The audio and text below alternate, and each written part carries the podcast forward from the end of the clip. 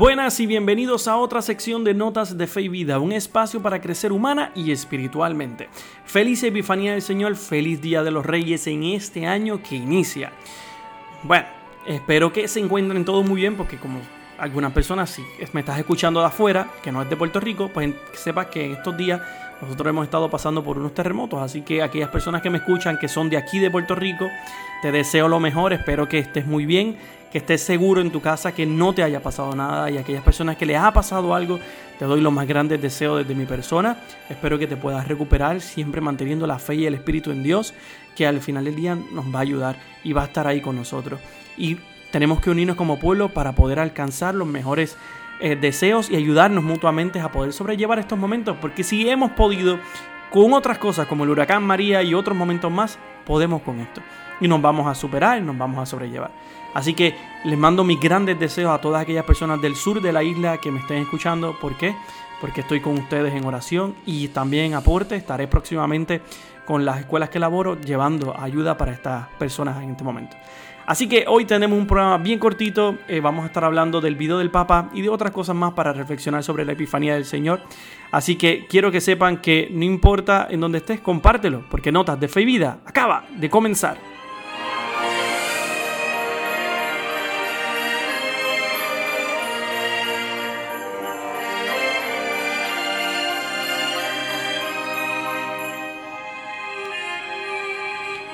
Pues iniciamos esta primera parte hablando de las noticias salidas desde el Vaticano. Eh, una de las primeras cosas es que obviamente el Papa, además de celebrar la Epifanía y tener un bonito mensaje para todos y cada uno de nosotros, eh, también sacó su mensaje del mes. Siempre, como les he mencionado, él siempre saca un mensaje para, para cada mes.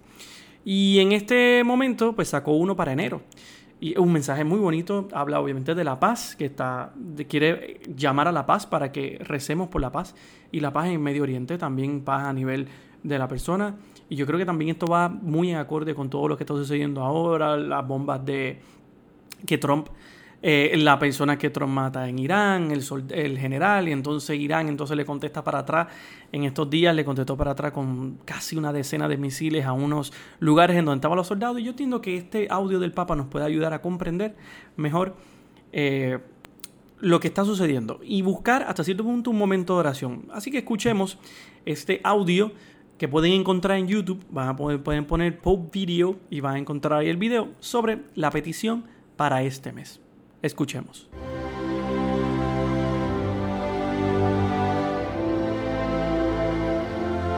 En un mundo dividido y fragmentado, quiero invitar a la reconciliación y a la fraternidad entre todos los creyentes y también entre todas las personas de buena voluntad.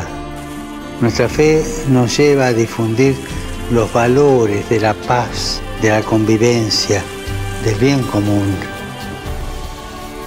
Recemos para que los cristianos, los que siguen otras religiones y las personas de buena voluntad promuevan juntamente la paz, la justicia en el mundo.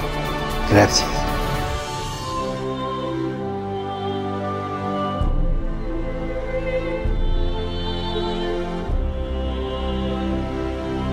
Como podemos escuchar, el Papa nos pide que nosotros mantengamos la paz y que busquemos la paz a nivel de nuestro país, nuestro mundo. Así que queremos, tendremos que unirnos con Él en este tiempo en donde hay demasiada tensión en diferentes lugares. Es muy importante mantener la paz y mantenerla a nivel de todo, de individuo. Y eso es lo que quiso traer Jesús con su nacimiento y lo pudimos escuchar, si han ido a misa o han leído hasta cierto punto el Evangelio de estos días, nos muestra cómo Jesús nos quiso, quiso que este mensaje llegara, es su nacimiento. El nacimiento de Jesús está llegado humilde para buscar esta unión de todos los pueblos y eso es lo más bonito que hay detrás. Y eso es lo que el Papa nos quiere llevar con su mensaje, con este audio que ustedes acaban de escuchar, que pueden buscar en internet. Pero también él se ha expresado y hace poco hizo el Angelus, eh, creo que si no me falla la memoria, eh, fue específicamente el 7 de enero. Él realizó el Angelus en, el Vaticano y allí frente a varias personas pidió por Siria y por estos países del Medio Oriente que están, que están en demasiada guerra para que eh, recemos por ellos y estemos ahí. El Papa está consciente de esta realidad y creo que nosotros también como sociedad tenemos que estar conscientes. Hay mucho roce entre Estados Unidos y estos países del Medio Oriente, específicamente Donald Trump y estos países del Medio Oriente, pero eh, es Estados Unidos el que tiene esos encuentros y pues, hay que pedir para que nada de aquí surja, no haya una tercera guerra mundial o, o una guerra en sí. Creo que la guerra lo más que afecta son inocentes, y incluyendo a los soldados. Sí, está bien, los soldados sí se apuntan y saben que ese es su trabajo y se apuntaron para estar allí y proteger su país, pero dentro de todo también van a guerra en, sin sentido, defensa sin sentido y cosas que hasta cierto punto terminan sufriendo más que tal vez protegiendo un país. Y creo que tenemos que apoyar eso y apoyar la paz mundial. Así que no es, hay que seguirlo y rezar por esto todo el tiempo. Ahora vamos a escuchar este audio de este sacerdote que nos explica eh, su parecer sobre la Epifanía del Señor. Y luego quiero hablar sobre este momento especial dentro de la iglesia, la Epifanía. ¿Qué significa la Epifanía y de dónde viene? Así que escuchemos este audio traído a ustedes por Rome Reports.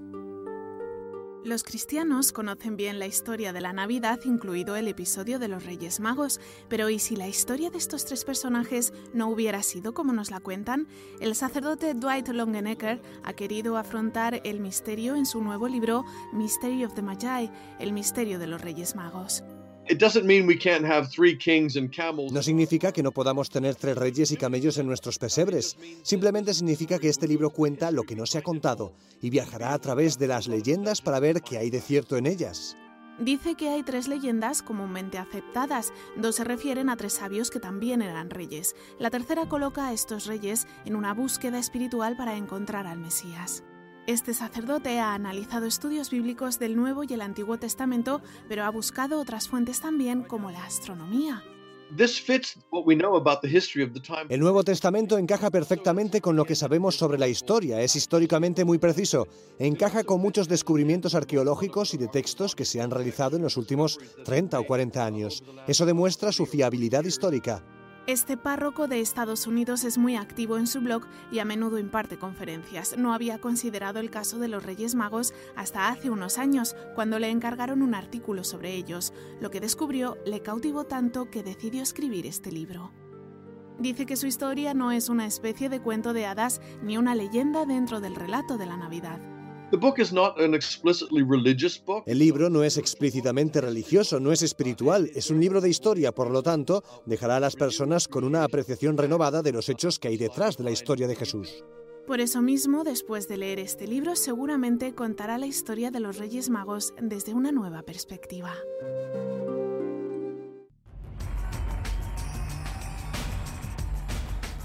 Pues como nos dice el sacerdote específicamente, vamos, esto es un libro histórico, y ustedes lo pueden conseguir, nos habla de la Epifanía. Pero para hablar de la Epifanía hay que también profundizar en qué es la Epifanía y de dónde pues, proviene el concepto de la Epifanía. La Epifanía significa manifestación. Jesús se da a conocer. Se da a conocer, eh, aunque Jesús se da a conocer en diferentes momentos a diferentes personas, la iglesia celebra como Epifanía tres momentos específicos. Eh, uno, la Epifanía ante los Reyes Magos, que fue la que celebramos este pasado 6 de enero. Segundo, la Epifanía a San Juan Bautista en el Jordán, cuando San Juan le bautiza y se abre los cielos y, y, entonces dice, este es mi hijo amado, mi predilecto. Y la tercera es la epifanía a sus discípulos y comienzo de su vida pública con el milagro en Caná, las bodas de Caná. Ese sería ah, las tres epifanías que la iglesia celebra mm, como más importante. Claro, las demás se pueden escuchar y las puedes tal vez ver, pero la epifanía que más celebramos en la Navidad es la primera, la de los Reyes Magos, la cual tiene su origen en la Iglesia de Oriente, que a diferencia de Europa, el 6 de enero tanto en Egipto como en Arabia se celebra el solsticio, festejando al sol victorioso con evocaciones míticas muy antiguas, un poquito más antiguas. Epifanio, que era un teólogo bastante eh, antiguo, explica que los paganos celebraban el solsticio invernal y el aumento de la luz a los tres días de haber dado este cambio. Nos dice además que los paganos hacían una fiesta significativa y suntuosa en el templo de Coré. Eh, Cosme de Jerusalén, otro escritor, cuenta que los paganos celebraban, celebran una fiesta mucho antes que los cristianos con ritos nocturnos en los que gritaban, la Virgen ha dado a luz, la luz crece. Ya para entre los años de 120, 140 después de Cristo, eh, los gnósticos trataron de cristianizar estos festejos celebrando el bautismo de Jesús. Siguiendo la creencia gnóstica, que son estas personas que creen en un Dios específico, en un único Dios, eh, la gnosis que por el conocimiento, perdón, los gnósticos son personas que piensan que por el conocimiento, por la gnosis, por el conocimiento, podemos alcanzar eh, más. Los cristianos eh, van a decir que siguiendo esa creencia gnóstica, los cristianos de Basilides celebraban la encarnación del verbo en la humanidad de Jesús cuando fue bautizado. Y no es Epifanio, eh, trata de darle un sentido cristiano al decir que Cristo demuestra así ser la luz verdadera y los cristianos celebran su nacimiento entonces. No es hasta específicamente el siglo IV que la iglesia comenzó a celebrar en este día la Epifanía del Señor. Al igual que las fiestas de Navidad en Occidente, la Epifanía nace contemporáneamente en Oriente, como respuesta a la iglesia, de la iglesia a la celebración del sol pagano que tratan de sustituir. Vamos. Esto es ya para entender. Esto es historia. Te estoy tratando de explicar historia. ¿De dónde nace el concepto de la Epifanía, específicamente de los Reyes Magos? Viene, pues claro, de esta iglesia que trata de sustituir esta línea pagana. Pero ¿dónde nacen los Reyes Magos en sí? Mientras en Oriente la Epifanía es la fiesta de la Encarnación, en Occidente se celebra con esta fiesta la revelación de Jesús al mundo pagano.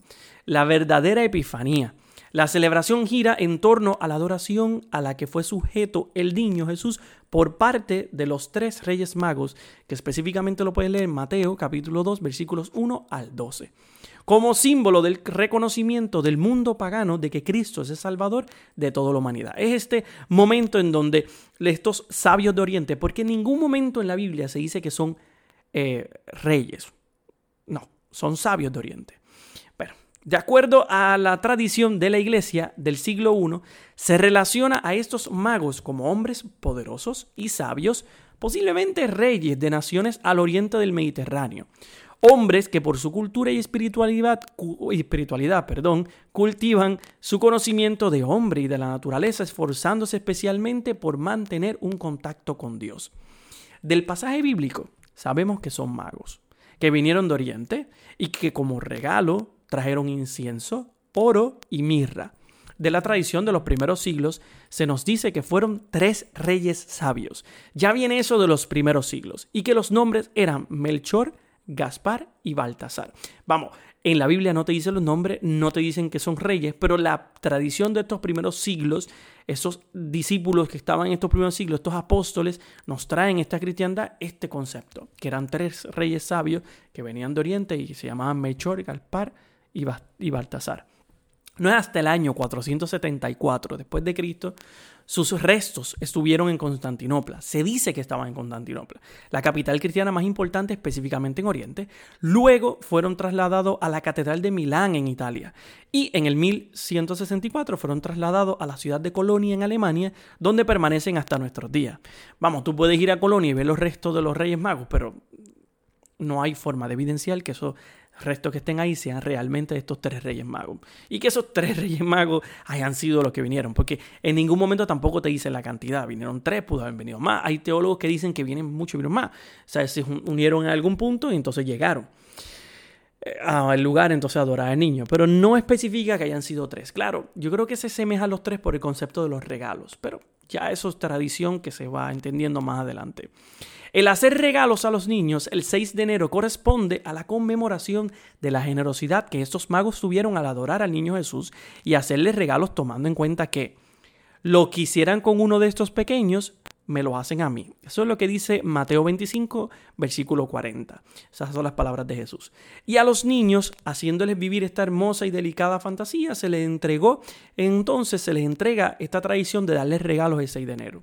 Claro, los tres regalos que traen los reyes magos, eh, o los sabios de Oriente, sería el concepto más apropiado, aunque es una tradición ya nuestra, le trajeron incienso, oro y mirra. Claro, cada uno de ellos tiene un significado y una profundidad teológica importante. Oro porque el oro se le daba a todos los reyes, a aquellos reyes se le entregaba oro porque significa la realeza o la rea, o el concepto de que Jesús, este niño que nace, es rey. E incienso porque viene de esta parte divina en donde se asemeja que es un ser, un niño que nace, pero es divino, también tiene esta divinidad. Y pues el incienso porque se usaba desde la antigüedad en muchos templos y la mayoría de los templos de índole pagana, igual en la antigüedad los judíos y todo, utilizaban el incienso para demostrar que como las oraciones suben, como sube el incienso también a los cielos. Y luego finalizando con la mirra. Y la mirra era, se utilizaba para embalsamar los cuerpos de las personas al fallecer. Y lo que querían cuando se le entrega a un niño, porque entregarle a un niño mirra, bendito, tan pequeño, era el punto de la humanidad. Eres una persona, un ser humano, en algún momento pues vas a fallecer, no eres alguien que eternamente vas a vivir aquí en esta tierra. Así que en algún punto fallecerá. Y este punto de unir esta humanidad. Así que ahí están los tres regalos, los tres eh, regalos que le dieron los reyes al niño.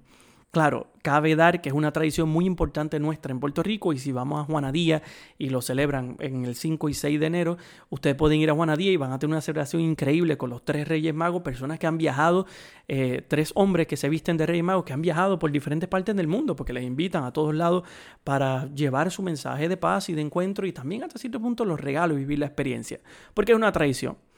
Ah, también si deseas, puedes ir a Juanadía, tienen un museo, el Museo de los Reyes Magos. Puedes ir allí y vas a pasarla muy bien. está bien interesante, muy bonito con todas las vestimentas, las visitas, las fotos que han tenido de cuando fueron al Vaticano y se encontraron con Juan Pablo II en aquel tiempo y otros encuentros más. ¿Qué podemos sacar nosotros de esto? El término de la adoración. Para nosotros es muy importante comprender que el niño nos invita a adorarle. Y hay momentos en esta vida que tenemos que adorar. Tenemos que adorar a, perdón, a nuestro Señor y estar ahí con Él. Es entregar, es abajarnos nosotros y saber que tenemos un Salvador que está con nosotros. Y yo creo que en este tiempo, viviendo toda la realidad que estamos viviendo de los terremotos, los temblores y que todavía continúa, eh, es abrirnos a un espacio de comprender la humildad. Estamos aquí en un mundo como la mirra, un mundo que, aunque permanece, continúa y en algún punto no vamos a estar aquí, así que también nuestra humanidad es entregarnos y decir, estamos aquí a la merced de nuestra propia debilidad humana y pues pedirle a Dios que siempre esté con nosotros. Como ese niño en Emaús, el Jesús que nace en ese pesebre tan humilde, es también en este año 2020 entregarnos a ese pesebre, a entregarnos a los brazos de María, a los brazos de José para que nos cuide, para que esté con nosotros, para que nos acompañe en este tiempo. Y a la misma vez pedirle al niño, Estamos aquí para adorarte. Por favor, protégenos y cuídanos. Creo que nosotros como individuos necesitamos y como seres humanos y como pueblo un momento de reflexión. Y yo, aunque este podcast está un poquito, bueno, lo quise hacer más corto que en otro, les traje este final un audio, una canción que quiero que ustedes reflexionen, que la, que la interioricen y que hasta cierto punto eh, al final se reúnan como familia y busquemos por qué tenemos que dar gracias sí, estamos pasando por dificultades y por momentos difíciles, pero también hay que dar gracias. Tenemos que dar gracias por muchas cosas, porque estamos vivos, porque dentro de todo, aunque las cosas materiales se han destruido en algunas familias, eh, nuestra salud está, estamos aquí, que tenemos un pueblo al cual agradecer, un Dios al cual está, el que todavía respiramos, que tenemos nuestra vida y que podemos reconstruirnos, y que tenemos estos vecinos que nos ayudan, que están colaborando con nosotros, que hay personas que nos aman, en este mundo. Es lamentable escuchar que de esta persona que, pues, que se privó de la vida, pues, porque perdió sus cosas materiales. Y lo entiendo, no debe ser fácil, debe ser una depresión. Pero en estos momentos de ansiedad, de, de depresión, también es encontrar una paz interior y decir, Señor, estoy aquí, estoy aquí para encontrarme contigo. Estoy aquí para que me sanes, para que me des las fuerzas necesarias para sobrellevar estas dificultades. Es en este tiempo en el cual necesitamos más unidad. Es en este tiempo en el que necesitamos más de la oración, de nuestra fuerza, de nuestro encuentro espiritual con Dios. Así que te pido que por lo menos saques un espacio, escuches esta canción ahora, cuando termine, y la reflexión, escucha, en familia, reflexiónala. Y al final, Señor, ¿de qué tengo que darte gracias hoy? ¿Por qué tengo que dar gracias? Nada, te doy gracias por escuchar a ti que me estás escuchando. Te doy gracias por siempre estar conmigo aquí escuchándome en cada semana. Te dejo saber que estamos obviamente programando muchas cosas, pero esto del terremoto pues me, me, detuvo un poco y me puso un poquito lento, así que ahora tengo unas prioridades que sobrellevar, la ayuda que queremos llegar a Guayanilla, Guánica y, estos, y a Ponce Así que ya, más adelante tendremos unos episodios muy buenos y unas ideas muy innovadoras. Así que por favor compártelo. Sígueme en, puedes escucharme en Spotify, en Google Podcast, en Apple Podcast, en mis redes sociales como Saúl Marrero Rivera. Me puedes encontrar en Botsprout como Notas de Fe y Vida. Compártelo, dile a todos los demás que me escuchen, por favor extiende esto porque los momentos en que estamos viviendo necesitamos una paz interior, una paz eh, espiritual, necesitamos una salud mental correcta. Y estamos pasando por unos momentos difíciles que tenemos que buscar de nuestro interior y buscar de Dios. Así que gracias y recuerden que siempre es un caminar, tomen notas de fe y vida. Se cuidan, mi gente, y hasta la próxima.